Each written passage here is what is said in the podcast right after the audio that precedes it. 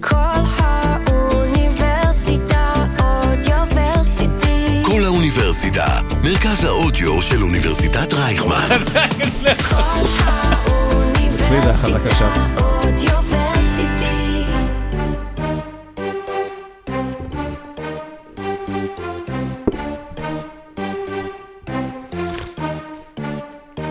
בלילה שבין ראשון לשני נערך משחק הכדורסל הגדול בהיסטוריה, 24 השחקנים הטובים ביותר בעולם חולקו לשתי קבוצות ונפגשו על מגרש אחד כדי לקחת את יכולותיהן האישיות ואת משחק הכדורסל אל המקסימום. שתי חמישיות של הגדולים ביותר שמשחקים את המשחק היום, שחקנים בקצה הספסל שמועמדים ל-all NBA, הקולעים והשומרים הטובים ביותר שמכיר המשחק, נפגשו למשחק pickup בסימן, אה, בסיומו נריב עוד שנים. מי קבוצת הכדורסל הטובה ביותר שנאספה לה יחדיו? אולי זה המערב של 24 או המזרח של 93? שרון דוידוביץ' כבר החל לכתוב את ספר דירוג קבוצות האולסטאר של הדור האחרון, אבל... טיקי טיקי טיקי טי! זה לא קרה. ובמה צפינו במקום זה? במילה אחת זלזול. זלזול בקהל, זלזול בליגה, זלזול במשחק. וזלזול באחד מהשחקנים התחרותיים ביותר שידע המשחק, שדווקא הוא זכה בכבוד ששמו יוצח על תואר השחקן המצטיין במשחק הכי לא תחרותי בעולם. אבל היי, דני אבדה גם קלה 43 נקודות השבוע, אז פרק 169 של עושים NBA. יצאנו לדרך.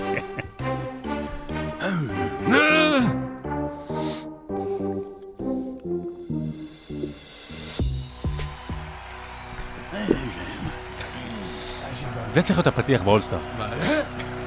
טיקי טיקי טיקי.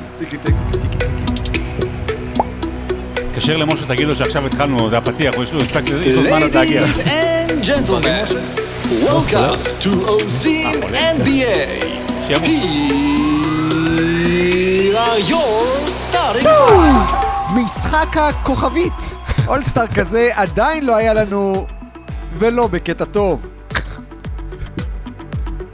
כוכבת נולדה. לפחות סברינה יונסקו הגיעה. והגיעה לפריים טיים. מצפה כוכבים.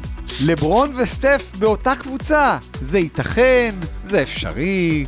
כל עוד אנחנו כאן, אפשרי. לילה עם כוכב, אחרי שיא הקריירה המטורף של דני אבדיה, לאן ממשיכים מכאן? בלילה עם כוכב. לילה קר של סתיו. רואה כוכבים, דוק ריברס מתחיל את הקדנציה במילווקי ברגל שמאל. כוכב נולד. אה, איזה כיף היה, איזה. כיף, איזה כיף. האמת, אין לנו משהו יותר מזה, כי בואו נראה, נדבר, נדבר קצת אז אה. שלום סורוקה, שלום, שרון, ברוכים הבאים לעושים NBA, שלום, למאזינים שלום. נזכיר לפני שנתחיל שנפתחה ההצבעה, נפתח אותה לשלב הגמר של פודקאסט אה, השנה של גיק טיים, בשיתוף ריברסייד, זה לא חסות כי זה... ריברסייד? זה- כן, מה זה ריברסייד? זה לא... וזה נהר זה. דוק ריברס, זה כמו זה חסן מה שהקרים וייצייד. דוק ריברס בסוף, כן. הוא פשוט ריברס, סייד. ואנחנו לא, מתמודדים... ריברסייד זה האיצטדיון של מידלסבורו. כן, כן? כן, בגלל זה נזכרתי, כן. אוקיי. אני- עולמות אחרים. ואנחנו מתמודדים שם אה, שוב בקטגוריית הספורט, היינו פעמיים במקום השלישי, אנחנו נרצה לעלות השנה, אנחנו מתמודדים מול עוד פודקאסטים של חלק מהאנשים שם, כאן, שיושבים באולפן זה ממש, אבל אבל יש שיגידו זה לא כוחות. שזה לא כוחות, בדיוק. אה, לא, האמת שאני לא יודע מי הכניס אותנו לשם, אני לא יודע מי הכניס אותנו לפה. אה, תודה למי שהכניס, ותצביעו, ואם לא, אנחנו נפרק לכם את הצורה. תצביעו, תצביעו, אנחנו רוצים לנצח. מה, עכשיו אנחנו כולם בניגוד למשחק. אחר, אנחנו רוצים לנצח. בדיוק. ובואו נצא לדרך עם הרבע. הראשון.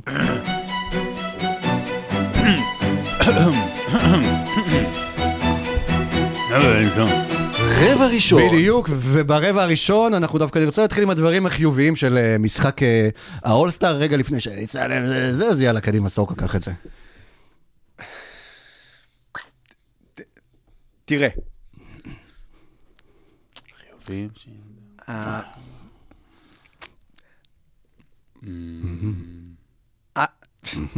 תראה, היו... אני... כן. מה צריך להגיד? בדיוק.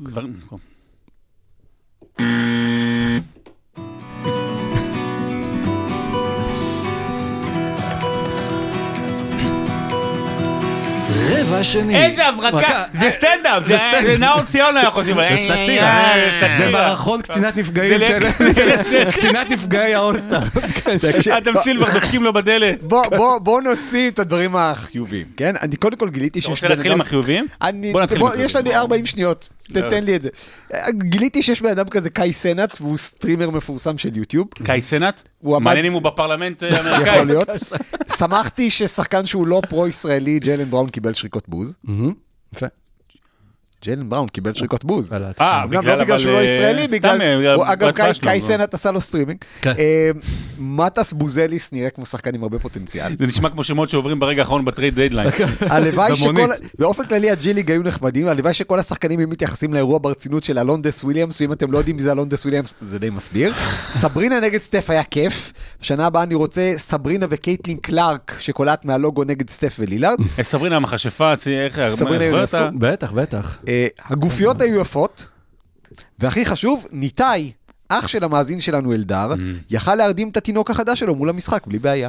מעניין, וגם היה, אה, מבחינתי אם אני לוקח דברים חיוביים מהמשחק, זה בסקטבול without border זה שלהם, של ה- אה, של... כן, אה, אבל זה לא בדיוק חלק, זה- כן, אבל זה חלק מהאירוע. בן שרף ושון אבייב נתנו בראש. נתנו בראש אה, לגמרי. אבל אה, כן, אז רבע ראשון הוא מאוד היה מחאתי, כי באמת האולסטאר, הוא הגיע לשפל חדש אה, בשנה הזאת, נשבר שיא הנקודות.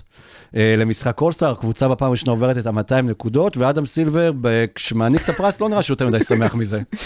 זה היה, הוא אמר למזרח, אתם קלעתם הכי הרבה נקודות, ברכות. זה היה כזה כמו, היה לו שמחת חיים של פקיד שומה ניגש לערימת דפים. תשמע, זה, זה היה בושה, בעוד רגע גם... מניח שגם שרון יש דברים להגיד על זה, אבל זה היה בושה קודם כל, כי אה, סילבר וג'ו דומאס לפני המשחק דיברו על זה שזה יהיה משחק תחרותי, ביטלו את השכונה של הכוחות כדי להחזיר את זה להיות משחק תחרותי. הליגה בעיצומו של משא ומתן על זכויות שידור, הביאו לשם אנשים אה, שיבואו, משחק תחרותי, והנה מה שקיבלנו זה, אה, אני לא רוצה להשתמש במילים חריפות, אבל אני חושב שסבוטאז' הסברתי היה הדבר הכי עדין שאפשר להגיד על מה שהשחקנים עשו לדבר הזה. אני חושב שהתגובה שלך לג'יי ג'יי רדיק, שגם קיבלת ממנה לייק ממנו, הכי כן. נכונה. כן, כן, שג'יי ג'יי רדיק דיבר על זה שלא מתחילים משחקים בזמן ב-NBA, אז כתבתי, המשחק הזה פשוט לא התחיל, המשיכו עם האימון קליעות כאילו לעוד שעתיים וחצי. כן. זה, זה באמת כאילו הביא לשיא את... אה, הרבה פעמים אומרים שהאולסטאר משקף את רוח התקופה, אבל גם ברוח התקופה... עדיין יש קבוצות שמאמינות בהגנה, עדיין יש שחקנים שמאמינים בהגנה. אתה רואה שהקבוצות הטובות בליגה זה קבוצות הגנה טובות, ו- ובמקום זה מה שקיבלנו, כמו שאמרת, זה 397 נקודות, זה הקבוצת המזרח שבמחצית יש לה 104, שמי ידענו שזאת תהיה המחצית עם פחות נקודות, כן. והיא אומרת יאללה בואו נעבור את ה-200.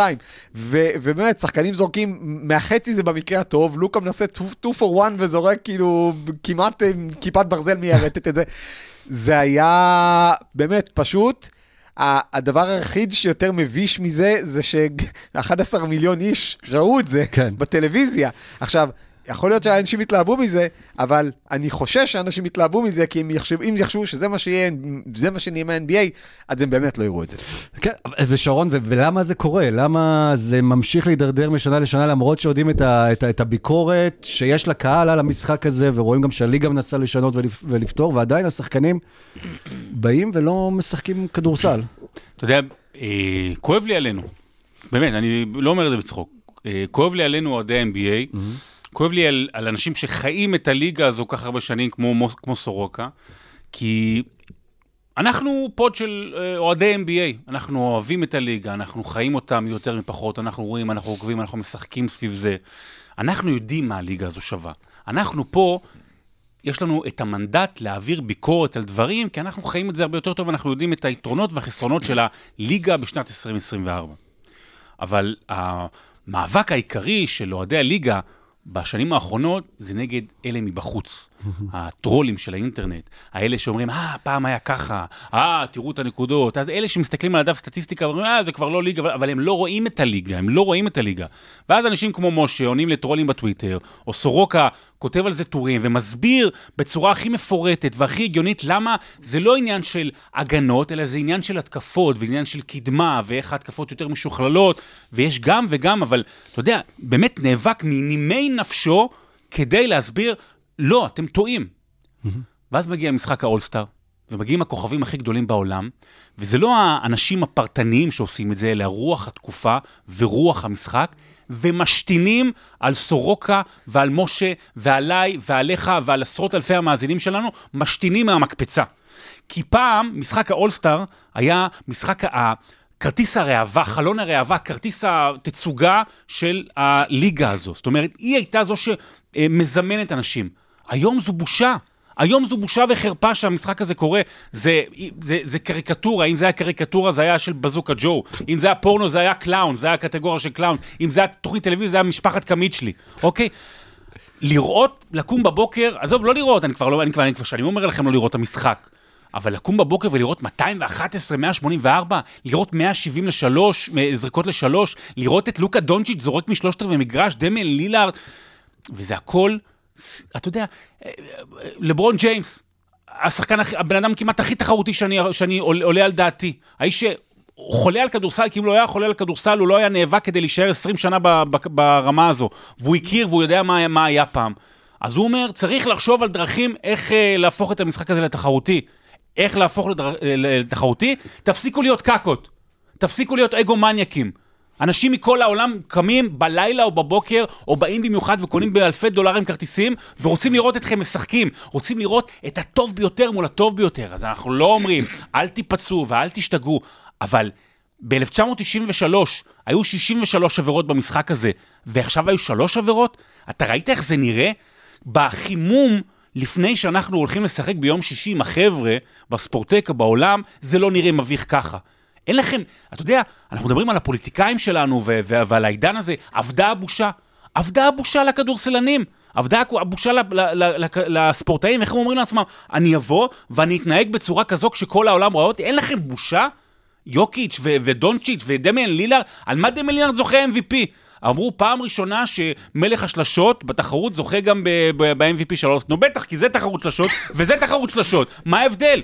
וכל הקריזציה הזו של הכדורסל, ועכשיו, עשרה חודשים נוספים ייקח לסורוקה ולמשה ולאחרים שחיים את הליגה הזו ולנו להגן על הליגה, אבל איך תגן על הליגה כש, ש, שזה החלון ראווה שלה? צריך לבטל את המשחק הזה. עוד מעט נדבר על סוף שבוע אולסטאר, כשכן צריך להשאיר אותו. המשחק הזה צריך לבטל, כי השחקנים האלה והדור הזה משתין עלינו בקשת. אולי בגלל זה גולדן סטייט תארח בשנה הבאה, אז יהיה, עכשיו היה לנו golden, shower, בפעם הבאה יהיה לנו גולדן סטייט. כן, גם אה, עכשיו אתה רוצה, משחק באינדיאנה, אמרו, אם נקלע 140-140 יגידו, מה זה? לא- לא, אבל רגע, אני, חייב עוד משהו, אני חייב עוד משהו, אמרת את זה, הרי השם השחקן המצטיין, השם קובי בריינט. חלק גדול מהדור הזה, אוקיי, גדל על קובי בריינט. קובי בריינט, אנחנו צוחקים עליו, אנחנו צוחקים וזה, אם הוא היה חי, הוא היה מתבייש. הוא היה מתבייש במה שהמשחק הזה הפך להיות. קובי בריינט היה, אתה זוכר את האולסטאר של 2003, שנכון, עושים כבוד למייקל ג'ורדן וינס קרטר, נותן לו את המקום, אבל מייקל ג'ורדן קולע סל בשנייה האחרונה כדי לשלוח את המשחק הזה להארכה. ו- או כמעט מנצחים, ואז אה, הארכה צד שני, אני חושב שהיה שם שתי הערכות, וקובי בריינט וקווין גרנט, משהו, לפחות שיהיה רבע וחצי, וגם פעם, פעם היית אומר אולסטאר בשביל לראות הטבעות. מה זהו? כבר לא מטביעים יותר? מה, כי מישהו ב-GPS אמר להם, רגע, מותר לכם לקפוץ ארבע פעמים ולא שבע פעמים? כאילו, תשמרו על עצמכם. אני לא רוצה לראות את כל השלשות האלה. זה לא מעניין אותי. מילא במשחק רץ והוא עושה תרגיל וזה, אבל זה לא מעניין. זה פשוט לא מעניין. אבל איפה היה אז השינוי במשחק? מתי הייתה השנה שהדיסקט אה, הסתובב אני חושב שזה? שלוש-ארבע שנים האחרונות, כאילו הוא ממש לקח את זה לקיצון, שלוש-ארבע שנים האחרונות, יחד עם הלואוד ב- ב- בשנות מנג'מנט. ה-90, תוצאה של 100, ו- אה, אוסטר נגמר איזה 111, 90 ומשהו. תוצאת היה הרבה. המחצית מהפעם. שתוצאת אה, אה, זה, ובסוף, כן, מת- מתישהו זה השתנה. אני חושב שבגמר של 2017, אתה יודע, כשראינו את גולדן סטייט, במחצית, בגמר, קולט 72 נקודות. זאת אומרת, אני חושב ששם פתאום המשחק, המשחק השתנה לגמרי. כן. אה, אינדיאנה לא אירחה משחק אולסטאר 39 שנים. זה היה זה כבר כל שנה, אולי נארח אולסטאר, אולי... זה כמו הבדיחה עם השפן ועוגת גזר, אולי נארח אולסטאר, אולי נארח אולסטאר, אירחנו אולסטאר, נכון שזה מגעיל? אה, אז אז זה היה קצת ככה. אני- אני, כאילו... כל מילה ממה ששרון אמר, שחקני ה-NBA עשו צעד ענק לעבר ביטול המשחק, כן. ש, שבאמת, אם אתם רוצים ליהנות, תהנו.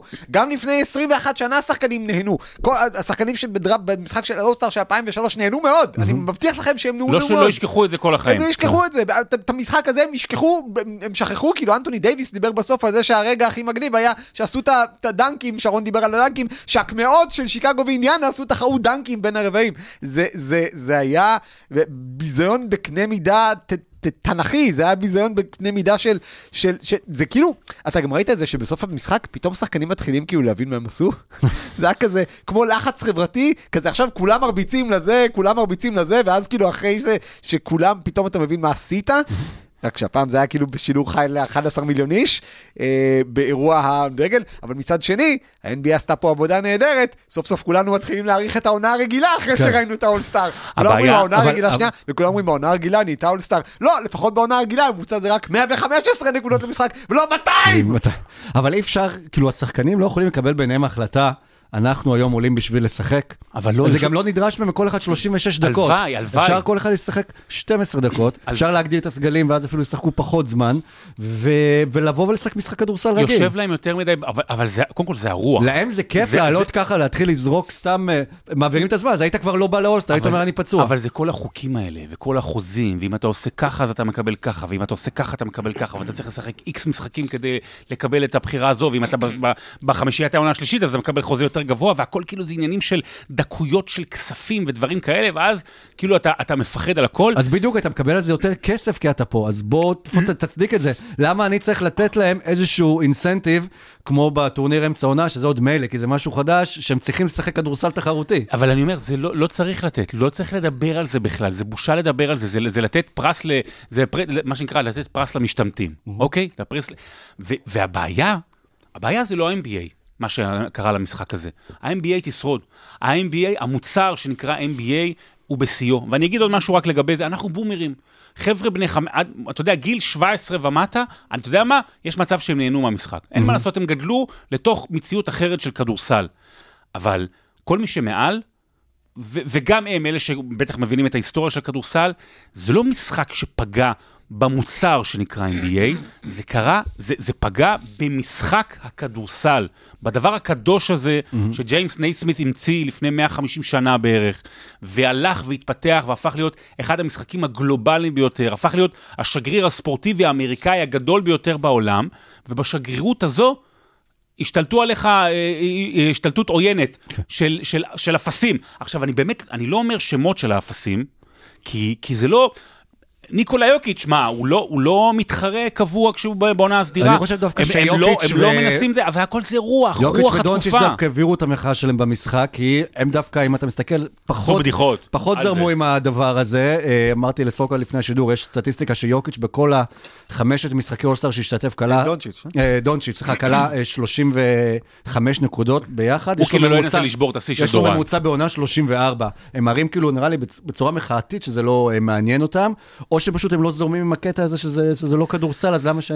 אולי, אתה יודע מה, אולי טורניר אמצע עונה כאילו כאילו אותם, אולי פתאום אמרו להם, אה, אוקיי, בשביל משחק אקסטרה, בואו אה, נשלם לכם כסף. אז אתה יודע מה? בואו נעשה ככה, שנה הבאה, תן מיליון דולר לכל שחקן שזוכה באולסטאר, ו-100 אלף דולר לכל שחקן שבקבוצה מפסידה, וה-MVP תן לו 2 מיליון, בסדר? אם זה יגרום למשחק להיות תחרותי, זה לא הכסף שלי, זה הכסף של אדם לא, סילבר. זה כן הכסף שלך. של... כן. לא, זה בסדר, הכסף שלך נו, אתה מהליג פס. תשלם... אני אשלם עוד 10 דולר אני אשלם בליג עוד פס. חמישה שקלים בליג פס כדי שיהיה לי משחק אולסטאר תחרותי, בסדר? אם זה ההקרבה שאני צריך לעשות, אז שזה זה, ושספונסר ההוא או ספונסר הזה ישימו עוד כסף. תכף גם ככה יש הסכם סיורים חדש וכאלה. אבל, אבל שוב, השחקנים כרגע יורים לעצמם ברגל. מה, מהכסף הזה, מהמשחק הזה, הם פגעו לעצמם בהסכם השידורים החדש. יכול להיות שהעלייה במשכורת שהם ציפו שתהיה 10%, תהיה עכשיו רק 7%, בגלל שאנשים יגידו את הדבר הזה, סליחה, כן, מיסטר סילבר, you know, but it's not uh, like a good uh, basketball, we know what's good basketball, we saw winning time, we זה saw NBA last dance. אינדיה? זה כן, זה אולי, NBA משהו. לא, זה, זה, זה אבל, באמת... אני, אה, אבל לא. אני, אני, כן אגיד דבר כזה, תראה, הזמנים השתנו. פעם היינו צריכים את האולסטאר כדי להציג לראווה את ה-NBA, כי היו לך עשרה שידורים בעונה, ואני לוקח גם את הפלייאוף. אז האולסטאר באמת היה, בואנה, הנה האולסטאר, מייקל ג'ורדן עכשיו פוגש את קרל מלון, אה, ג'ורדן מול דרקסלר, אתה יודע, אה, שאקיל מול אה, דיוויד רובינסון, אה, בצ- בצד מזרח והמערב. חיכית לזה. היום אתה רואה את זה כל הזמן, ואתה יכול לראות את זה בכל מקום, אם הם מסכימים לשחק סטייל אמביד. אה, ויש לך League Pass ויש לך תקצירים, וה, וה, וה, והליגה עובדת מדהים ברשתות החברתיות, יותר טוב מכל ליגה אחרת. אבל כן, סוף שבוע הזה, אני כן רוצה עכשיו לקחת אותנו לא, למישור אבל אחר. אני רוצה רק להגיד לפני שזה, זה כאילו, זה לא היה שרק משחק ראווה, זה בסוף, אה, ראיתי פשוט איזשהו סרטון של קובי שמדבר על האולסטאר, שהוא אומר שזה אמור להיות משחק ה pickup הטוב, אתה יודע, פיקאפ גם כמו שאתה עושה בספורטק, הגדול כן. בה- בהיסטוריה. בכדורגל, אני לא זכיתי ולא אזכה לראות נגיד את רונלדו ומסי משחקים ביחד, כי אין את הדבר הזה של אולסטאר ובכדורגל. אני יכול לראות במכבי חיפה, נגיד, שמריץ את אה, קטן משחק עם אה, אה, דמויות גם של... בגיל אה, זה, 50, עם בגיל עטר. 50, ועדיין עטר ישים גול מחצי מגרש, אבל עדיין זה כאילו... ואתה כש- תתרגש. כן, אבל זה עדיין כשמבוגרים, ועכשיו יש את האופציה, זה קורה, אתם יכולים לשחק ביחד. אז נכון יש עכשיו big teams וכולם מתחברים ביחד, אבל באמת לאסוף את כולם ביחד ולראות איך זה משחק, כי בכדורגל נגיד רק יכול לדמיין את זה, וואו, איזה מדהים זה היה יכול להיות, ואני בטוח שגם בכדורגל, אה, אולי זה בגלל גם באופי של המשחק, היה קצת אולי יותר קשה לזלזל. איזה כיף היה לראות, אתה יודע, אם היה רבע אחד אמיתי, יוקיץ' מוסר ללברון. כן. לוקה ולברון ביחד, אתה יודע, את pick pick and roll בין אה, לוקה ליוקיץ', אתה יודע, דברים כאלה. נכון.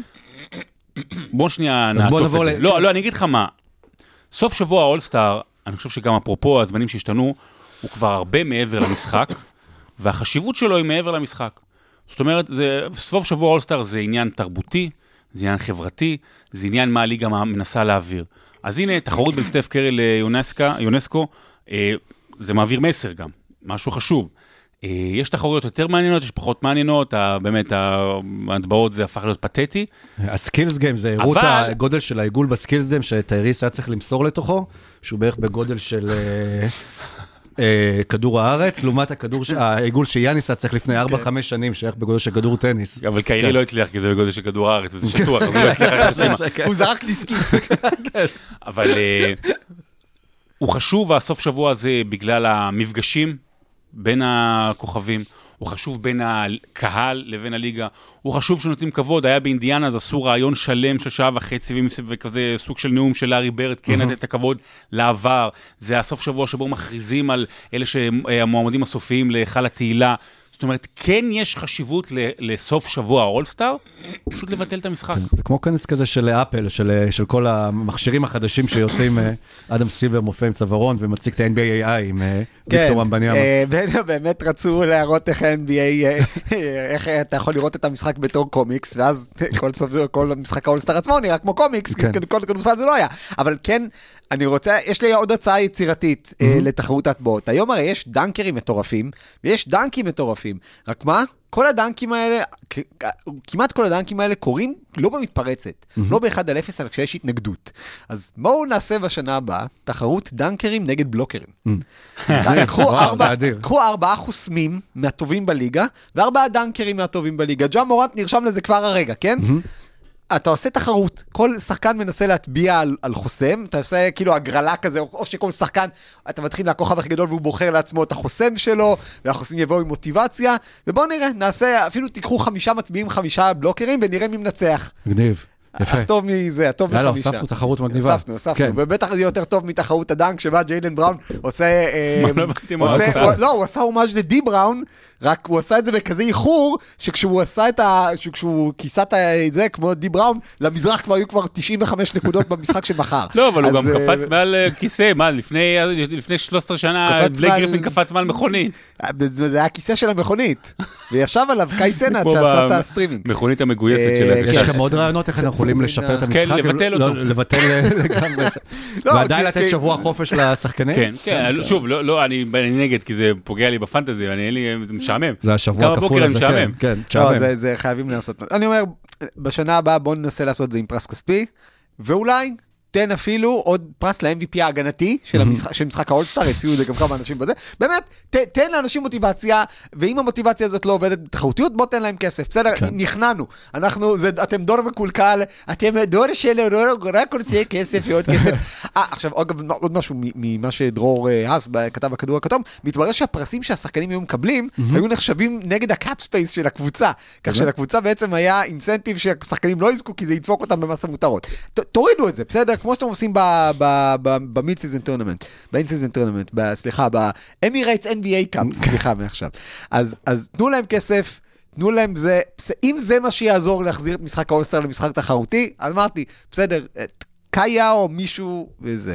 אבל, אבל זה לא, זה לא. אוקיי, אז עד כאן על האולסטאר? לא, לא, רגע, אה, יש, כן. יש לנו בשנה הבאה את האולסטאר, אמרנו בגולדן סטייט. נכון. וזאת ההזדמנות אה. לשאול את השאלה, האם בשנה הבאה אנחנו הולכים לראות את אה, סטף ולברון מארחים את האולסטאר באותה קבוצה? הייתה ידיעה בשבוע שעבר של אה, ווג' ורמונה שלבורן. אגב, רמונה סיפרה על זה מדהים, על איך היא שמעה את הסיפור, איך כאילו ווג' מתקשר אליה ואומר לה, את לבד? כאילו, יש לנו סיפור. אה, וגולדן סטייט רגע לפני הדדליין, שאנחנו כאן ישבנו וליהגנו על המוניות של דאג מקדרמוט ובחירת הדראפט שתמורת טיילן הורטון. יואו, תאר לך זה היה קורה. היינו נשארים עד עכשיו בפרק. כן, כן. אומרים, אה, אפילו הנאום של אה, פופ על מרקו בלינלי היה נגמר לפני הפרק. כן. אז לברון, אז, אז גולדן סטייט ניסתה לעשות טרייד על לברון, דריימון גרין כמובן יזם את זה, האיש שהתקשר לקווין דורנט אחרי גמר 2016 ואמר לו תבוא. אה, ו... והלייקרס לא אמרו ישר לא. הם אמרו, לך דבר עם ריץ' פול, וריץ' פול אמר, אה, לא. כן. ו- ואז הלייקרס אמרו, לא, רוצה להישאר לייקרס, אבל, אבל אה, זה, זה, זה מגרה את הדמיון, שרון, לא? בדיוק בשביל זה יש משחק אולסטאר דרך אגב. גם כדי- כדי רק שלא נצטרך לגרד את. הדמיון, כן. אה, כן. מה, ירד מהפרק ברוני, שנכון, הוא כבר לא יגיע לא, כנראה, לא, הוא- לא, לא יודע מה הוא פשוט מצבו. לא נתן עונת טורקים אגב, אמרו שגם לא אה, מעלה ניסו אה, ללכת על אה, פילדלפיה, שפנו אליהם, ואז הוא. אמר, ופלינק אמר לו, סבבה, תביא את אמביד, כן. כן. אני לא יודע, אני כאילו לא רואה את לברון פורש מתישהו, ואני גם לא רואה אותו מצד שני ממשיך עם הלייקרס ככה. אז או שהוא ימצא סיטואציה נוחה, מיאמי, גולדן סטייט, לא יודע, משהו כדי סתם לפרוש בנחמד, להיות כזה דיוויד רובינסון 2003 נגיד, משהו בסגנון הזה, או שהוא יפרוש כבר, ש- כמו שחשבתי, כמו שאני חושב, אחרי האולימפיאדה. אמ, אז לי דווקא יש רעיון, מכיוון שה-NBA כאמור צריכה הסכם שידורים חדש. דמיינו לעצמך, דמיינו- לעצמכם את לברון אה, אה, באמת עוזב. אה, עכשיו, אני חושב שהשאלה העיקרית מבחינתי בכל הסיפור הזה, זה למי האינטרס שהדבר הזה יצא. כלומר, מי, מי רצה להדליף את זה?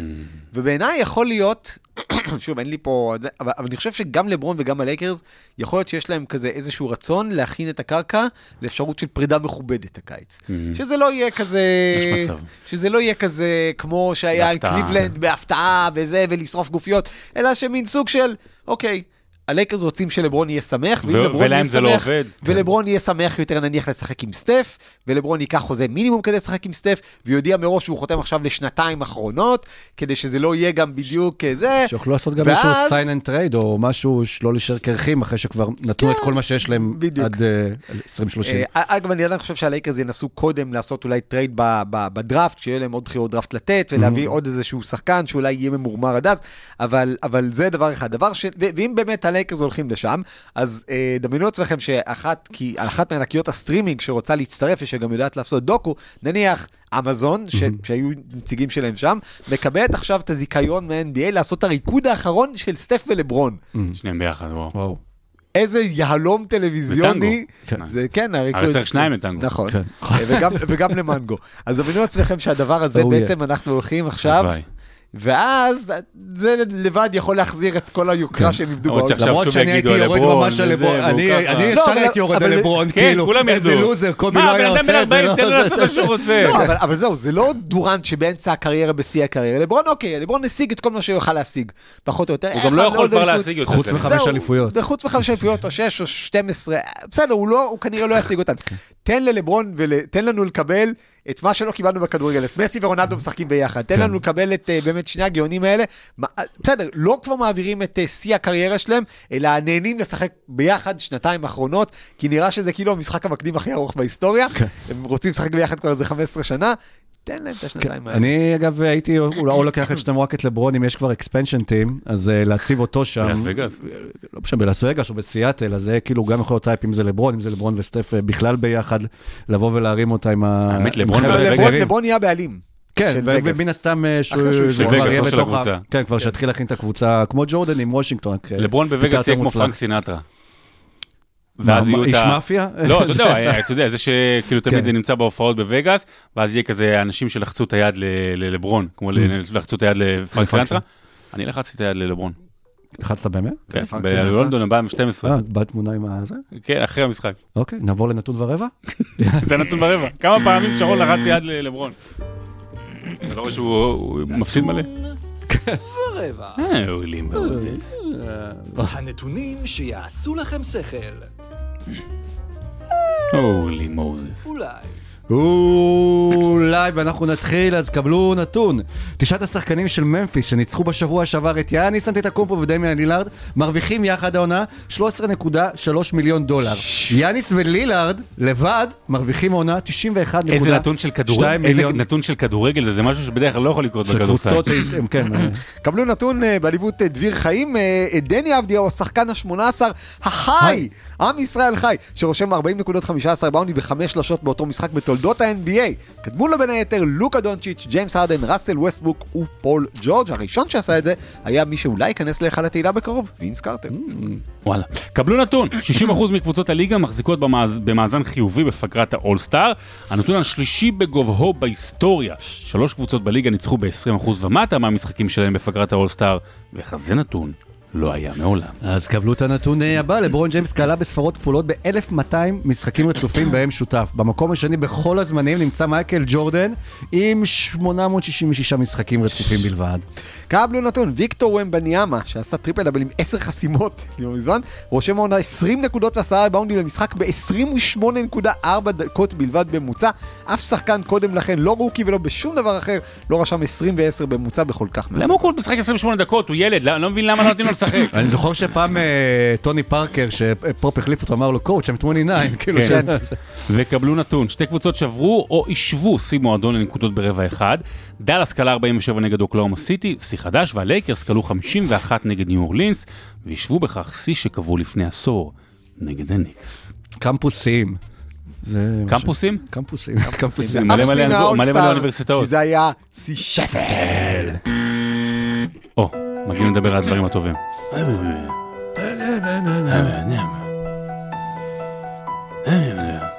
רבע שלישי. אה, רגע לפני שיצאנו לפגרה, וושינגטון די.סי רעדה, או ניו אורלינס בעצם רעדה, מדינת ישראל רעדה.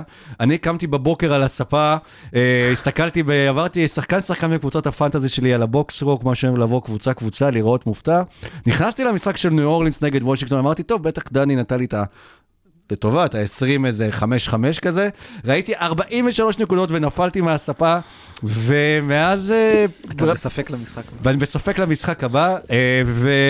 וכן, ופגשתי את פיני בראל, יצא לי לראות אותו אחרי, אה, פיני! אחרי שהוא קם בשבע בבוקר לערוך שמונה שעות של מעקב דיה, והגיע למשרד עם עיניים טרוטות, ו- פיני. לא נם, אז הבאת לו נם. נכון, בדיוק, נכון, אז קנינו נם, אמרתי לו שהוא צריך להביא לי את הנם, על כמות הצפיות שהוא הולך לקבל על, ה... על הסרטון הזה, ודני עם משחק עם הכי, הישראלי עם הכי הרבה נקודות במשחק NBA, באמת משחק היסטורי, ואפשר אה, לחגוג את זה. תלוי אה, באיפה. פה ב- ב- במעטפת של אוהדי NBA, בוודאי. במקום המשוקץ שנקרא אינטרנט ישראל. או ספציפית טוויטר ישראל. גם טוויטר וזה, וגם עשיתי על זה פוסט, וכתבו ככה וככה. אה, כיף, אתה יודע, באמת, כיף שיש את הקהילה הזאת שלנו של עושים NBA, כי אפשר לדבר פה בטוח, כי אפשר להבין מה זה אומר לעשות 43 נקודות, אפשר להבין מה זה אומר שוושינגטון מפסידה הרבה, את המרקם, ושוב, אתה יודע, אפרופו מה שדיברנו על זה בהתחלה, לא צריך אה, לה- להוכיח לאלה שלא מבינים מה זה אומר. בוא, בוא נישאר בחגיגה שלנו. כן, אני, ואני זוכר שלפני שלושה שבועות, אני הייתי עצבני וסורוקה הרגיע אותי שלא נתנו לדני לקלוע את ה-30 נקודות או להגיע לטריפל דאבל. ואז סורוקה בא ואמר, אה, חבר'ה, יהיה יותר כיף כשזה יהיה במשחק באמת תחרותי, וזה באמת היה הרבה יותר כיף. כן, אמנם בהפסד, אבל גם משחקים אחרים זה בהפסד. זה, כן, כן. כן, המשחק היה in the balance, ו- ווושינגטון אפילו לא הייתה במשחק צמוד כנראה עבדיה. אגב, אתה קמת ונפלת מהספה, אני קמתי, הסתכלתי, וזה היה ככה בדרך כלל בימי חמישי, אני קם קצת יותר מוקדם, לקח את הילד, את הבן שלי למשהו, ואז כזה הסתכלתי, וזה היה ככה... זה הולך להיות יום ארוך, אה, זה באמת יום שנגמר, כי לא היו לי כל מיני תוכניות לחזור הביתה בשלוש באותו יום, בסוף חזרתי הביתה בחצות וחצי. סך הכל רצינו להגיע הביתה בשלוש. רצינו לצאת כן. הביתה בשלוש. אז הגענו הביתה בשלוש כמעט לפנות בוקר. וזה באמת היה... באופן כללי...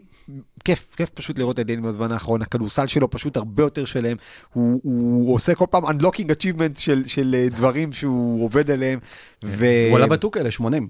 הוא עלה 80. ל-80. אה, זה מתעדכן... אה, הם? מעדכנים, עושים פעם, לא, לא אוטומטי, הם עושים כמה פעמים בשנה עדכונים, וב-2K הוא כבר שחקן טופ 100 בליגה, פחות או יותר, או ממש רגע לפני ה- ה- בחוץ, וזה בדיוק השלבים האלה שאנחנו תמיד מדברים על זה שאתה צריך לעבור, לעבור אותם. אז נכון, במשחק הזה קוזמה לא היה, אבל במשחק הזה קוזמה לא היה, מה שאומר שההגנות היו צריכות להתמקד בדני, ודני המשיך לקלוע ביעילות מאוד מאוד גבוהה. בדרך כלל אצל שחקנים, כשאתה מבקש מהם לעשות יותר, בטח כשאתה גם בן אדם ששומר הכי טוב בקבוצה, ה-2-way player הכי טוב, אגב, אחד משלושת השחקנים שבכלל שמרו בקבוצה הזאת, אה, דילון רייט בכלל נחתך וכבר הלך למיאמי, כי הוא פשוט ניסה לשמור וזה לא היה בסדר, אז, אה, אז- אז זה שהיעילות שלך עולה כשהדבר הזה... קבוצה חילונית. בדיוק. אה, הם לא שומרים שבת, הם גם לא שומרים באף יום אחר. אז... אה, לא שומרים את הרכז, לא שומרים את ה... לא שומרים אף אחד. אבל, זה באמת מראה אה, איזה פוטנציאל יש לדני, ואנחנו לא צריכים לצפות ל- ל- לתצוגות כאלה. כל לילה אני כבר עושה מראש ספוילר. אני חושב שגם, אגב, יש- סיכוי תאורטי שכן, שכאילו ראינו את שיא הקריירה של דני וזה- וזהו. אבל מה שבאמת מרשים, בעיניי, זה שדני עולה על הרדאר אה, לא רק של קבוצות בדוחות סקאוטינג, אלא שפתאום, אה, אתה יודע, זאק לואו וג'ון הולינג'ר, זה לא כן. שאתה מזכיר אותו פתאום באיזה הם עושים- סגמנט עושים עליו קטן. נושא שיחה. עושים כן. אותה שלוש דקות. וקווין גארנט, שבאמת, מי שלא ראה אותה, באמת, אני... הם אני- הם עולים מסטולים כאילו לפוד, צריכים לדבר. כאילו, קווין זה גארנט- כמו זה כמו הפועל תל אביב שלנו. כדורסל. היום, ישבו שחקנים, אני חושב שאת קווין גרנט ופול פירס משעים כשהם לא מעשנים משהו לפני. הפרק שלהם. אה, אז הוא crack, he cracking. עכשיו שוב, האנגלית של קווין גרנט זה, זה לא, רמה ש... סוזי סופרייז הייתה הולכת, היא. מצטרפת, הייתה עולה למסוק. של קובי בריינט, בדיוק. הוא עדיין לומד איך אומרים את השם. אבל באמת, ש- ש- ש- אתה אומר, זה קבוצות כאלה, בדרך כלל כמו סן אנטוניו, כמו, בסדר, ל- ל- ל- לסן אנטוניו של ויקטור, אבל קבוצות שמנצחות ב, לא יודע, 15% מהמשחקים שלהם, בדרך כלל לא שמים לב לשום דבר. ו- ופתאום, אתה יודע, גם בהפסדים, עובדה שפתאום אתה רואה את השחקן הזה, פתאום אתה שם לב להתקדמות, פתאום אתה שם לב לתופעה, פתאום אתה שם לב לפוטנציאל ש- שהולך ומתחיל להתממש, וזה מה, שמעניין, וזה מה שמעודד, זה מה שמבטיח, זה שזה התקדמות, שזה גם לא בא לך, נכון, המשחק הזה ספציפית בא משום מקום, אבל משחק אחרי משחק אבל- לפני נכון. כן, הוא הולך ומתקדם. זה ו- נראה ו- כאילו דני figured it out, כאילו מה הוא צריך לעשות, לא, כאילו אבל- בשביל אבל זה להיות... באמת אה, לא משום מקום, זאת אומרת, זה- זה- זה 20, 21, 25, אז עוד פעם 20, ואז כאילו אתה אומר, אוקיי, אז הנה קוזמה לא פה, אז- אז זו הזדמנות ל- להתפוצץ, כי כבר יש לו את הביטחון, הגיע מאמן חדש, זאת אומרת, אתה יכול להבין. וסורוקה צודק במובן הזה, שאם ג'ורדן פול היה קולע 43 נקודות, אף אחד לא היה מדבר עליו. אתה יודע, היה בסדר, יאללה, הוא מתפוצץ, כאילו זורק של שלשות. וזה קורה בגלל לא הכמות של דני אבדיה, אלא בגלל, לא בגלל הכמה, אלא בגלל האיך. הוורסטיליות של הנקודות. בין אם זה להוביל מתפרצת ולסיים אותה, בין אם זה לחתוך, בין אם זה האיסוליישן מול זיין וויליאמס, שפה באמת ראיתי שהוא קצת אה, כבד אה, משקל, אה, אפרופו מול דני. זה גם גם- האחוזים, אתה גם כאילו, אתה. אתה רואה שהוא קולע באחוזים גבוהים, אתה? אומר, 14 מ-26? 14, 23, משהו- 13 ו-24, משהו באמת, כזה. יודע, אתה רואה אחוזים שהוא קולע מטורפים. באחוזים גבוהים, אתה אומר, טוב, זה בטח אה, כאילו מחוץ. לסטטיסטיקה, ואז אתה מסתכל אחורה, אתה רואה שכל משחק הוא קולע 50 אחוזים. הבן אדם קולע 48.5 אחוז לשלוש ב-2024, הוא מקום שביעי ב-NBA. מטורף. עכשיו שוב, זה יתאזן למטה. אבל זה אומר שיש לו את הוורסטיליות, יש לו את המגוון, ועכשיו גם יש לו את הביטחון. מה יקרה בעוד חודש, אני לא יודע, כי אנחנו יודעים שהליגה הזו זה רכבת הרים. אבל אתה יודע, ישבנו פה שבוע, ש- בפרק הקודם, ואמרנו שדני הוא, הוא ערך בעייתי בטריידים, לטריידים של וושינגטון. למה? כי החוזה שלו יחסית קצת גבוה למה שחושבים שהוא נותן, אז, אז וושינגטון אולי לא תקבל עליו מספיק, ואולי היא- מי שיקח אותו יהיה עליו קצת משקל כבד מדי, זאת אומרת, כשחקן משלים, הוא בעייתי, 7-8. אני חושב שדני אבדיה מוכיח לנו בעונה הזו, שהוא יכול להיות שחקן חמישי-שישי מעולה בקבוצות טובות גם. וקונטנדריות. זאת אומרת, בקונטנדר, זאת אומרת חמישי-שישי. אתה יודע, אני חושב כזה על עליו אה, במיאמי. ניקולה בתום כזה. אתה יודע, ניקולה, ני- ניקולה בתום שכזה, שיכול גם ככה וגם ככה וגם להוביל את הכדור. אה, תחשוב עליו במיאמי, איך הם יכולים, הם הוציאו פוטנציאל של שחקנים ש-undrafted, מה דני יכול לעשות שם בקבוצה שגם... טוב שאמרת מיאמי, זאת אומרת, נכון, אבל שוב, זה רק, לנו, אנחנו יכולים לבוא ולומר, רגע, רגע, רגע. הוא לא שחקן של 40 נקודות למשחק, הוא גם לא שחקן, שוב, אני מניח, אולי בוושינגטון לקצת לכמה זמן, אבל הוא לא שחקן של 20 ונקודות למשחק בליגה, זו דעתי. והוא גם לא אחד שיהיה פתאום כזה איזה ג'ימי, אה, ג'ימי באטלר, שעשה שתי נקודות בעונה הראשונה שלו, ואז מסיים את זה כלא יודע, 150, אחד מ-150 השחקנים הכי גדולים בהיסטוריה. לא, זה לא הכיוון של דני. אבל דני מוכיח לנו ולכולם שהוא יכול לעשות הרבה דברים, ווואלה, אולי וושינגטון יכולה לבנות משהו סביבו, אבל עדיין היא חייבת כאילו סופרסטארים, או שיהיה לו ערך אמיתי, שבאמת קבוצה, ואז וושינגטון תוכל לסחור בו כראוי. אני חושב ששרון ממעיט בערכו. אה. בעיניי הוא לא, כאילו להיות שחקן חמישי, שישי- בקונטנדרית הוא יכול כבר עכשיו, והתקרה שלו זה להיות השחקן השלישי הרביעי בטבעו בקונטנדרית. זה להיות אירון גורדון. זה להיות... כן, אה. זה- זה כן, אה, זה הרבה השוואות, אבל- אבל אתה מסתכל על זה, וזה בדיוק סוג השחקן שלפחות הגנתית דני אבדיה מנסה להיות. ו- ו- וגם אם אתה זוכר בשנה שעברה, אז אירון גורדון ב- בסדרת הפלייאוף, בסדרת הגמר, אז מיאמי אמרו, אוקיי, אתה תזרוק שלשות היום, כי אנחנו לא נשמור עליך, אז הוא כלה איזה חמש שלשות באיזה מחצית ו- וניצח עבור וושינגטון את המשחק. האם זה משהו שאנחנו לא יכולים לדמיין את דני אבדיה עושה? עוד שנתיים? אני מדמיין. אני בהחלט חושב שהבן אדם בסיטואציה הנכונה יכול... אם הוא אה, יצליח להשתחרר משם. כן, אני- אבל שוב, אתה מסתכל על זה בוושינגטון, עם כמה שאנחנו שונאים את מה שהולך שם, אז קודם כל בריין קיף באמת אחרי ההתחלה שהייתה קצת מבלבלת ולא הבנו מה הם עושים, אז הבנו שהנהלה רוצה אותו, או אני לא מאמין שהם קיבלו, אני יודע שהבנתי שקיבלו, היה דיבור שקיבלו כמה הצעות מעניינות, אבל כנראה שאף הצעה לא כללה יותר מבחירת סיבוב ראשון, לא כי הקבוצות לא רצו להציע, אלא כי זה קבוצות שכבר נתנו כל כך הרבה בחירות סיבוב ראשון, שלא היה להן מה להציע. אז אתה אומר, סתם, אם זה תאורטית אה, עכשיו אה, הקליפרס, אז מה הקליפרס היו נותנים עליו? היו נותנים עליו, לא יודע, אמיר קופי, בחירת סיבוב ראשון ב-2030, ו... אם אמיר קופי היה משחק אצל בריין קיף, זה היה מאוד מאוד... זה היה, כן, כיף קופי, כיף קופי. זה היה כיף קופי. קיף קופי? וכן, ואתה מקבל כאילו כל מיני שאריות וצעירים, ולא יודע, וקובי בראון. במבה. האם זה, האם זה מה שעבדיה שואל? לא, הוא שווה הרבה יותר מזה לוושינגטון. ועכשיו הם באמת יראו את זה, ואולי, אם באמת, אולי בקיץ כבר תבוא הצעה יותר גדולה.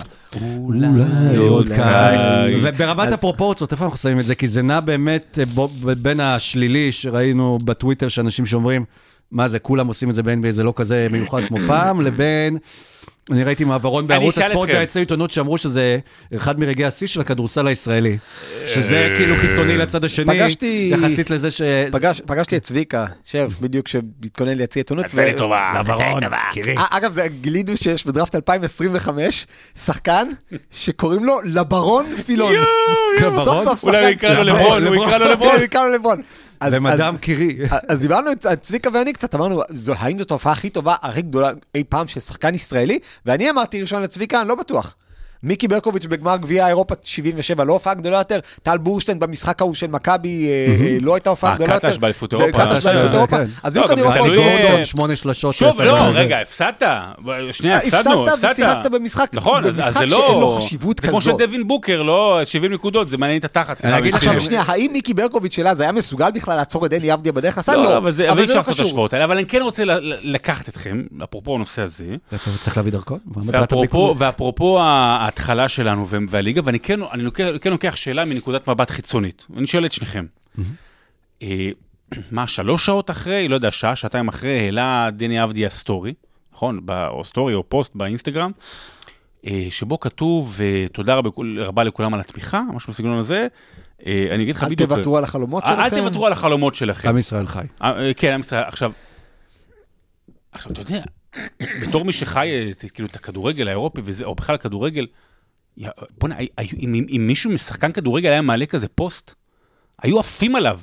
כאילו, אתה עף על זה שעשית איזושהי קריירה, ולא, הקבוצה שלך הפסידה משהו על הקבוצה, משהו על ההפסד, משהו לבוא ולהגיד, אה, ננסה פעם הבאה יותר חזק. כאילו, אתה, האם הוא נשאב כל כך חזק ל- למחשבה הזו באמת של רק מספרים ורק שיאים, לזה שזה בכלל לא משנה אם הוא ניצח או הפסיד. זאת אומרת, אני שואל, שואל, לי זה הפריע קצת, ואני שואל אתכם, האם זה אמור להפריע לי בכלל או הרבה? לי אישית... בקונסטלציה, אה, סליחה. לא, לי אישית זה מפריע, אני יכול להגיד תמיד כשלברון היה מעלה את כל השיאים שלו בזמן שהלקרס היו מפסידים ומתרחקים מהפלייאוף, ואני פשוט חושב שהסיטואציה של דני, אני רוצה לחשוב שהוא, אה, יוקיץ' נגיד ודונצ'יץ' לא מעלים אה, כזה דבר, אבל אני רוצה לחשוב שדני הרגיש רצון להעלות את זה, בגלל ספציפית שהוא ישראלי וכל מה שקורה פה, ובטוח שזה עשה טוב להרבה מאוד אנשים שקמו וראו ועוקבים אחרי הליגה, וזה נתן להם איזשהו סוג של אה, גאווה כלשהי, משהו להיאחז בישראלי, שמבליט לחיוב את השם של ישראל, והוא בטוח קיבל על זה הרבה יותר תגובות, נגיד, במה שמו וויליאמס, אם הוא יקלע 50 נקודות, היה מקבל פחות תגובות, בגלל שהוא מייצג את ישראל. זה כמו שעומרי כספי, תמיד אמרתי שהוא, המטרה שלו להחזיק חוזה ב-NBA, גם אם זה חוזה מינימום, כי יש לו דמות בישראל אחרת. ששחקן שמרוויח מינימום ב-NBA, אז uh, הוא לא יקבל חוזה פרסום. אבל עומרי כספי בישראל זה שווה לו מלא כסף. ודני, אני חושב שעם כל ה... מה שקורה במצב, אז הרגיש איזשהו צורך להעלות את זה. אני חושב שפשוט ל, ל, מבחינת, מבחינת וושינגטון בעונה הזאת, אה, ניצחונות פוגעים במטרה שלהם. אבל, ב- אבל, בקטע אבל, של- אבל, אבל כשהוא כותב את זה לא- בעברית, כשהוא כותב את זה בעברית, לקהל שלא כול, לא כולם מבינים את, הדבר הזה, והוא כותב, אחרי הפסד, הוא כותב, אף פעם אל תוותרו על החלומות שלכם, לא בריאיון, לא באיזה נאום, או לא יודע מה, אף פעם אל תוותרו על החלומות שלכם. ואז אתה אומר, רגע, אבל, אבל, אבל שנייה, אבל, אבל הם הפסידו, כאילו, מה, מה זאת אומרת לא על החלומות שלכם? מה, מה השגת פה? תשמע. חוץ מבאמת, שיא קריירה. להוכיח שהוא ב- יכול בראיונות- לעמוד מול שחקן NBA. בראיונות, בראיונות לתקשורת, דני אומר את כל הדברים הנכונים. כלומר, דני מאמין בקבוצה הזאת, ודני חושב שיש עתיד גדול, ו- ודני כאילו באמת אומר את כל הדברים שאם ההנהלה הייתה כותבת לו, בצ'אט, כותבת לצ'אט GPT, תגיד מה דני צריך להגיד אחרי המשחק הזה, דני אומר את זה בדיוק. באינסטגרם, כשיש לך עוקבים בישראל, כשיש לך, עזוב, זה לא אה, הפסדים. זה לכתוב לילד בן ה-13, שעוד לא שמענו עליו, שעוד חמש שנים יהיה ב basketball without borders, ועוד אה, אה, שבע שנים כשדני יפרוש ב-NBA אחרי 12 שנים, ואחרי שהיה השחקן השלישי בטבעו, בקבוצה שלקחה את האליפות 2029, אז הילד הזה ייכנס לדראפט. והילד הזה קרא עכשיו את הסטורי של דני, אה, ו- והבין שגם הוא לא צריך לוותר את החלומות שלו, והוא יש לו פוסטר של דני, ו- ועל על האלף ילדים האלה, זה כמו, אה, דיברנו על וינס קרטר, וינס קרטר עשה דבר הרבה יותר גדול מהטבעות. וינס קרטר האיר את הכדורסל בקנדה. מאות אלפי ילדים בקנדה קמו כל בוקר ורצו להיות וינס קרטר. אז עשרות אלפי ילדים בישראל קמים כל בוקר ורוצים להיות עכשיו דני אבדיה, וכשדני אבדיה קולע 43 נקודות, וקווין גרנט מדבר עליו, וזק לואו מדבר עליו, הילדים האלה מאמינים בעצמם. וזה מה שאנחנו צריכים. ולכן עכשיו יש לנו אה, אה, הרבה כישרונות צעירים שאנחנו מדברים עליהם ברמה של יורוליג, ברמה של, אה, של שחקני NBA עתידיים. מה שהסטורי הזה עשה, זה נתן לילדים האלה עוד משהו להיאחז בו. תחתוך את זה. תחתוך את זה לזה. סבבה. עומר, תחתוך! ואת זה אנשים רוצים להיות אה, דני אבדיה ולא חיים לוינסון. כן, בבקשה. רבע רביעי. אה, שיירים, שיירים, רבע שיירים. רבע. שיירים, כן. בשבוע שעבר, אז אה, חגגנו את אה, ה trade deadline. שבועיים כבר. זה שבועיים כבר, כן. שבוע כמעט שבוע וחצי. כן. בין לבין אה, לא היינו פה, כי הפרק היה כמו שיש משחק השפעת, לנו היה את פרק השפעת. זה היה. באמת כן, דדליין. השבת. זה היה deadline. deadline לגמרי. שלושתכם יצאתם חולים, אני פשוט לא, כי כבר הייתי חולה לפני. יפה, כן. טוב, מי שטרח בערב שבת, אז אה, זה לא יהיה חולה בזה. אה, ואחריו, אז גם אה, היו שחקנים שעברו, ומי שלא עבר, היו כאלה ששוחררו אה, בביי-אוטים אה, למיניהם. מה עשה? אה, באמת, דלנו בונטון עשה איזה שני משחקים טובים, אתה יודע, כן, ראיתי. כן, כמעט לא, הרמת. אותו בפנטזי. לא, כן, כמעט. עשה דלנו בונטון היה טוב. בסוף הלכתי על אמר. סטיבנס. כן. מה- מהקנטון. מהקנטון, מהקנטים די הרימו אותו. זה היה די דלנו. אז כן, אז הרבה שחקנים יצאו לביי-אוט ו- וקבוצות אצו עליהן, חלקן עדיין לא מצאו קבוצות, סורוקה עדיין מנסה להביא את פי.ג'יי טאקר להפועל חולון לעונת פרישה. אבל בוא נגיד השם אולי הכי בולט זה ספנסר דינווידי, אה, רכז אה, ראשון היה של, אה, ראשון שני של, של ברוקלין, שחקן מוכח. בגלל זה לברון לא רצה לעבור ל- לגולדן סטייט, אמר, יש לי דין דינווידי. דינווידי, כן. ויום הדינווידי הגיע ללייקרס ו- והגיע, והוא יכול להיות איזושהי תוספת של משהו. כרגע כן, אבל... שיש לו אגב בונוס בחוזה של דולר במידה והלקח זוכים באליפות. קודם כל נזכיר שספנסר דינווידי כן. לפני כמה שנים, עוד, לפני שזה היה טרנדי, הוא הציע לקבל את משכורתו בקריפטו. והביטקוין כתב עכשיו שבר את שלו, ה-50 אלף, עבר את רף הביטקוין 50 אלף שבר, דולר. אז מה יותר הגיוני מאשר ללכת לשחק בקריפטו-קום? נכון. אה, וגם הוא היה אוהד הוא הכין את זה כן. בבית. כן. וגם הוא היה עוד, אה, כן, עשיתי, אה, עפתי על NFT. אם נייט אפמן היה משחק עם זה קריפטונייט, אבל נפט- אף פעם מת. זה הבעיה שלך בבדיחה. קיצור, ספנסר דינווידי בתור רכז מחליף, אני יכול לחיות עם זה. אה, ואני לא אוהב את אה, דין ווידי באופן כללי, אני לא אוהב את ה vibe שלו, אני חושב שהוא שחקן שיש לו בסופו של דבר השפעה שלילית. הסיבה שחקן של אולסטאר. מה? הוא שחקן כן, של אולסטאר. אה, השחקן, נעלי אולסטאר. הס- הסיבה היחידה שדין ווידי בלייקרס כרגע זה שגייב וינסנט פצוע, ובערך חצי מהסגל, שליש מהסגל כרגע פצוע, ובסדר, וקריסטי פצוע, אז דין ווידי פעם יכול לא להוביל. כדור. זה? לא היה גייב? של סבא אורי. אה, לא ידענו מה זה גייב. לא ידענו מה זה גייב בכלל. אז דין ווידי הוא כזה סוג של, אה. כזה סוג של שחקן שכזה יסתום קצת חורים וכאלה. הוא יכול להיות טוב, כן? אנחנו ראינו אותו בדאלאס, הדבר היחיד שמעודד אותי זה שחקן עם כליאה לא יציבה כל הקריירה. אבל הפעם היחידה בקריירה שלו שהוא שיחק עם מוביל כדור דומיננטי מאוד ברמת לברון, זה היה עם לוקה דונצ'יץ'. כשהוא שיחק עם לוקה דונצ'יץ', א', הוא היה... כלב בהגנה, כלב בולדוג בקטע, בקטע טוב, אה, ודבר שני, הוא קלע 40% לשלוש באותה עונה. אם דין ווידי יוכל לספק כליאה לשלוש יציבה בלייקרס, זה אחלה. אה, ראית את אם דיאנג'לו לא, ראסל. שהיה גם לא יציב לאורך כל הקריירה עד שפגש את אה, לברון אה, ובעונה, במשחקים האחרונים, הרבה נכון. משחקים כבר אה, ככה. כן, אגב, חלק מזה ש- שהלייקרס לא עשו trade ב deadline, זה היה כי דיאנג'לו ראסל, כי הם אמרו, אנחנו צריכים כליאה יציבה לשלוש. דיאנג'לו ראסל קולע שלוש, 46 אחוז או משהו כזה בחודש וחצי האחרונים, הוא באמת בכושר מטורף. אז הלייקרס גם מתחילים להיראות יותר טוב, ודין ווידי הוא נחמד. כי אה, בד- בינתיים אנחנו בדרך אולי ל play-in המעניין אה, בהיסטוריה. הקצרה של ה play-in, עם- עם הלייקרס, גולדן סטייט, סקרמנטו שם עוד, אה, ניו ודאלאס. אורלינס, דאלאס, זה כן, כאלה. כן. אה, קר- אגב, נזכור שהיה לייקר, היה לברון סטף כבר ב play-in לפני איזה שנתיים, שלוש, אבל אה, זה...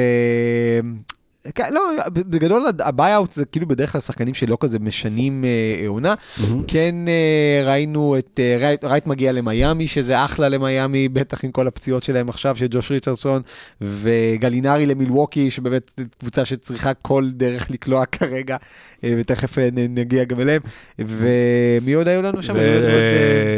הוא לא הגיע את, נו, איך קוראים לו, קייל קייל לאורי בפילדלפיה, נכון.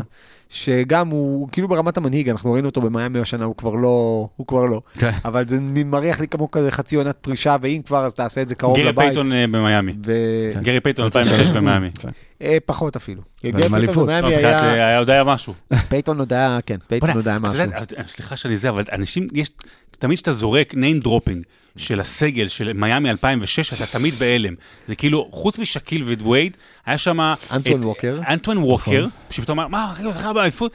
ג'ייסון וויליאמס, ה White Chocolate. Chocolate, שהאליברטון עשה לו מחווה באולסטאר, זה גרי פייתון, אתה- תמיד אומר, גרי פייתון לא זכה באליפות. אה, רגע, אבל הוא כן זכה באליפות. אפילו נתן איזה משחק טוב שם, אם לא טועה, משחק מספר 4. קיצור, name dropping מגניב והוא נורא. יודוניס האסלם. לא ניסה, תמיד היה במיאמי, כאילו כשהעיר נולדה, הוא היה אה, במיאמי. אה, זהו, ואגב, אה, פרידות וכאלה, אז אה, יש לנו מאמן מפוטר ויש לנו מנג'ר מפוטר. אז כן, אז ברוקלין נפרדה גם אה, ספנסר דינווידי, אבל נפרדה גם אה, ז'אק וון, אה, שהולך אה, להיות באמת אה, עכשיו אומן רחוב אה, בפריז, ולפסל שם ולעשות אה, פנטומימה. עם שם כמו ז'אק וון, זה כבר ההתחלה. כן. אה, הוא המאמן הראשון שלא באמת, שפוטר ולא עמד בציפיות שלו של העונה, אבל ברוקלין רוצה לבנות מחדש סביב אה, מיקל ברידג'ס, וזה לא מה שהם רצו לעשות עכשיו כבר.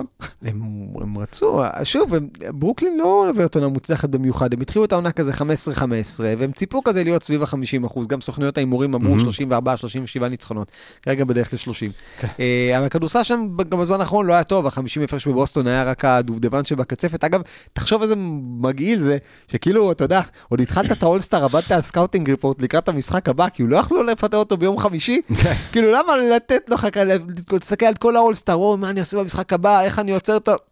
רגע, מה, מה כתוב? מה ווג' דיווח עכשיו? אה, אז, אז אה, לא נעים. אה, הוא לא, שוב, הוא כזה סוג של מאמן שתמיד, הוא interim, בין interim coach ל- ל coach אה, חצי לגיטימי. לאינטר מיאמי. לאינטר עם מיאמי. אה, כן, אני רוצה להיפרד. משחקן. אוקיי. אוקיי, קובי כבר נפרדנו לפני כמה פרקים. משחקן אחר, אה. אני לא- שפרש באופן סופי בשבוע שעבר. אני רוצה לספר על לילה מאוד מיוחד בחיי. אמ, אני... ואשתי, אשתי, אשתי, התחתנו ב-2013, ובליל, בערב של השני בינואר 2015, כבר בשבוע 41 ו- ושישה ימים, משהו כזה, טוב, אבל כבר הגענו לבית חולים, כי הבנו שאשתי קורעת ללדת, כבר אמורה לצאת החוצה. עכשיו, זה ערב נורא נורא מלחיץ, אבל אה, לכל ההורים שהיו ואלה שיהיו, אה, תדעו שתמיד השלוש, אה, לפחות השלוש לידות שהיו לי, זה תמיד אומר, טוב, הולכים עכשיו לזמן ארוך, אה, לילה וזה, מצוין, יש ליג פאס, באמת, זו התקופה הכי טובה ל-NBA, באמת, זה שעות, אומר, אפשר לראות את זה בכיף, גם אתה חייב לי יותר. בכיף. וזה היה לילה ארוך, היה קצת מלחיץ וזה, גם לידה ראשונה, דברים טיפה הסתחפו והכל, ו... ובין לבין, כשאני מנסה לעזור, ובסוף שם כשהיא באה ללדת, זה- אני לא יודע מה לעשות, אז אני רוצה מים, רוצה מים, מביא לה אה, כוס עם קש. אה, עוד פעם ועוד פעם, די, מה, אני רוקי בלבוע, מה אתה רוצה ממני? בין לבין, בין כל הבלאגנים האלה, אני מסתכל על משחק, ואני עובר למשחק של מיאמי מול יוסטון. ואני רואה שם איזה שחקן שנכנס מאוד מאוד גבוה, שם גם שאתה לא יכול לפספס, קוראים לו חסן וייטסייד. ואז אני רואה אותו, ואני רואה אותו עושה בשתי התקפות אחת אחרי השנייה, שתי הגנות אחת אחרי השנייה, שתי חסימות. נכנס לסטטיסטיקה שלו, ואני רואה שמשחק קודם, הוא חסם שלוש חסימות, עשה גם שבעה ריבאונדים, ווואלה, טוב בוא נרים, גם לילה, עכשיו אף אחד לא יכול, זה בליגה שאפשר לה- להרים בו זמנית, ב- בלילה, מרים אותו. הילדה נולדה, בסדר, עמית, אה, הכל בר- בריאה, הכל בסדר, אנחנו נשארים שם ל- לשני שני לילות ב... איך זה נקרא? כמו סוג של אכסניה כזה, של, אה, שנותנים לנשים אה, יולדות.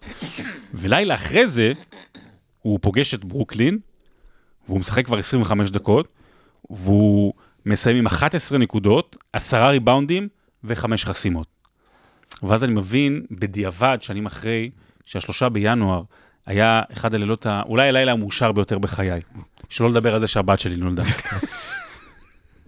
חסן וייטסייד, חסן. וייטסייד, אתה יודע, ומה, ותראה מה הוא נתן אחרי זה, חמש חסימות, ארבע חסימות, אחרי זה נתן אה, 16 ריבאונדים, 23 נקודות, אה, שתי חסימות. היה לו את השבועיים אחרי זה, היה לו את הלילה המטורף מול double, יוסטון, מ- עם, מול triple double עם 12 חסימות. עכשיו, ו, ובאמת היה טירוף, אנשים לא זוכרים שהיה טירוף בחודש הראשון שלו. שהיה בגבולות, כמובן הרבה פחות, מה Linsanity, כמובן זה. אז ו, ו, ואחת הכתבות שהכי אהבתי, ובאמת שאני הכי גאה בהם שכתבתי על זה, אה, Hassanity, Hassanity, כאילו. Hassanity, כאילו על, על חסן וייטסייד. והסיפור שלו הוא באמת מדהים. הוא סיפור על, על שחקן גבוה מאוד, רזה מאוד, שנבחר במקום ה-33 בדראפט של 2010 על ידי סקרמנטו, עונה אחרי עמרי כספי. בקושי שיחק שם, כאילו משחק אחד, שני משחקים עבר לג'י ליג. ניסה, הוא היה, הוא הגיע למיאמי של לברון ווייד וכולם, ו, ובאמת היה, הוא היה השחקן האחרון, גם לא השתלב שם, הלך לשחק בג'י ליג, עבר לשחק בלבנון, עבר לשחק בלבנון. בדיעבד התברר לי שהוא היה מועמד לאיזה קבוצה שתיים פה בישראל. ניסיתי לוודא האם סירבו באמת או לא, אני זוכר, לא זוכר כבר איזה מאמן זה היה, התקשרתי ואמר לא, לא יודע, אבל כנראה שכן היו דברים בגו.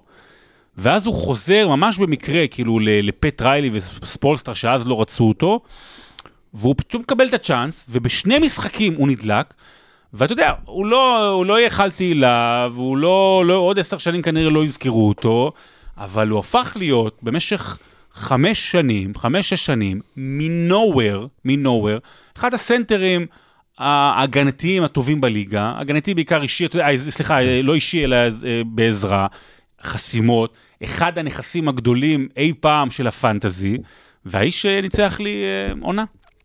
ואתם חשבתם. שהסיפור של הלידה של אליקו מוזר, ואז שמעתם את זה. 3.7 חסימות למשחק ב-2015-2016, מקום שני, סליחה, מקום שלישי בשחקן ההגנה של העונה.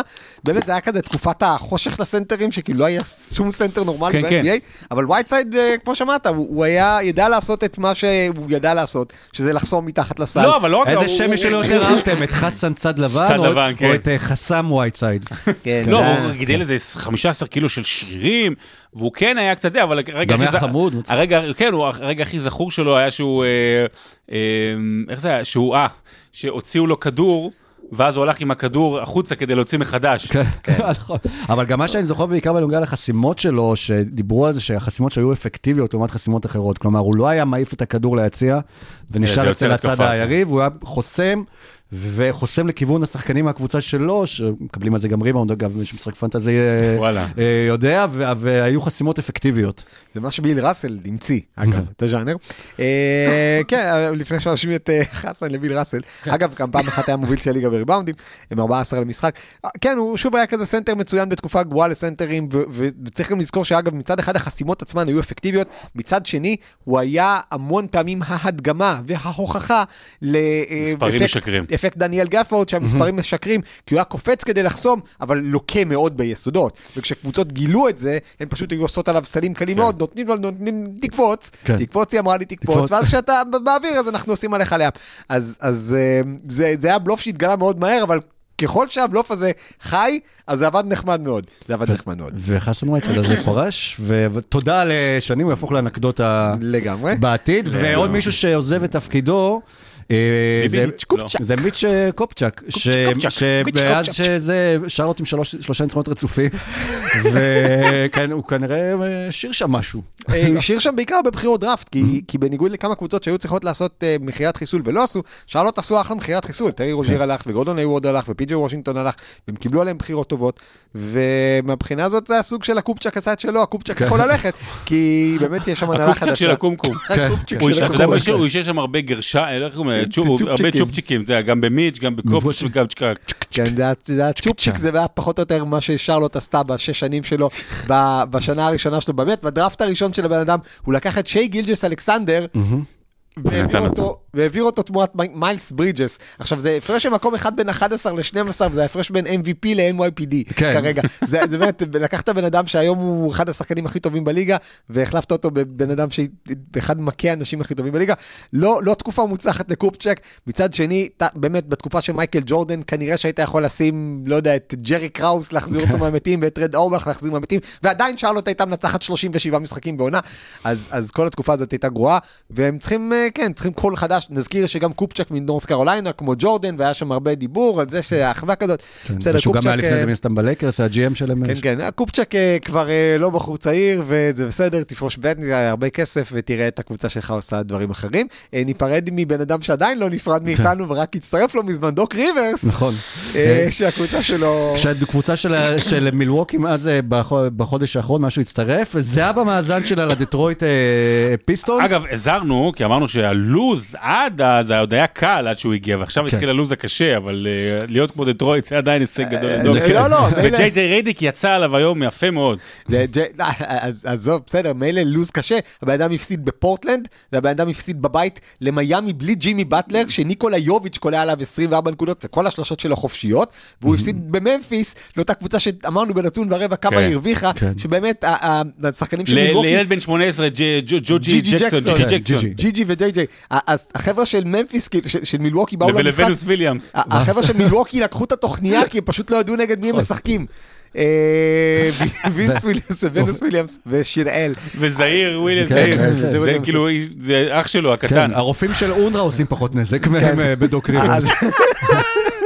אז- אמר, אמר, כמו שאמרת, רדיק, שהוא תמיד ממציא תירוצים, ורדיק, נזכיר, אה, דוק היה מאמן שלו בקליפרס. יש את ההורדות האלה ברדיק, לא? כן, נכון, כן. כן. שם אה, זה... אז אתה נכון, כאילו טכנולוגי כל מאוד, פעם, כל הכבוד. כל פעם ריברס-. כל פעם אה, ריברס מוצא את התירוץ, וזה קשה לקחת קבוצה באמצע עונה, קשה לקחת קבוצה בסוף עונה, קשה לקחת קבוצה באמצע עונה. קשה לאמן. דוק ריברס. יפרשן את ה finals? אה, חכה, אולי, האמת- שאולי פשוט דוק ריברס אמר, זה היה יותר כיף לפרשן, אז אולי נדאג לזה. לך תדע, אולי אם הוא יעוף בפלייאוף מספיק מוקדם, אולי הוא עוד יספיק לח- לח- לחזור ל finals. כרגע מילווקי, אני לא נגד תחת דוק ריברס. אגב, אחד הדברים ששרון אמר עליו כשעשיתם את הפרק עליו, זה ש...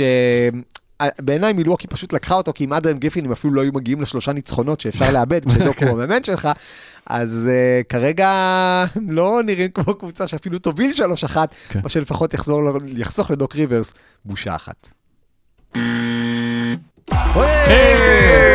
לא, הזכרנו את ג'יי ג'יי רדיק, אז עוד משהו שהוא גם אמר אה, ב pod, הוא דיבר על השעות פתיחת משחקים של ה-NBA. וואי, זה נורא. וזה באמת, זה כאילו, זה לא נתפס. זה לא, מה מה ההיגיון איך? ה-NBA ליגה כזו מסודרת, ולא מתחילים משחק על הדקה. הרי כדורגל אתה על הדקה, אתה מקבל? קנס, אגב, יש גם שחקן קולנוע על הדקה.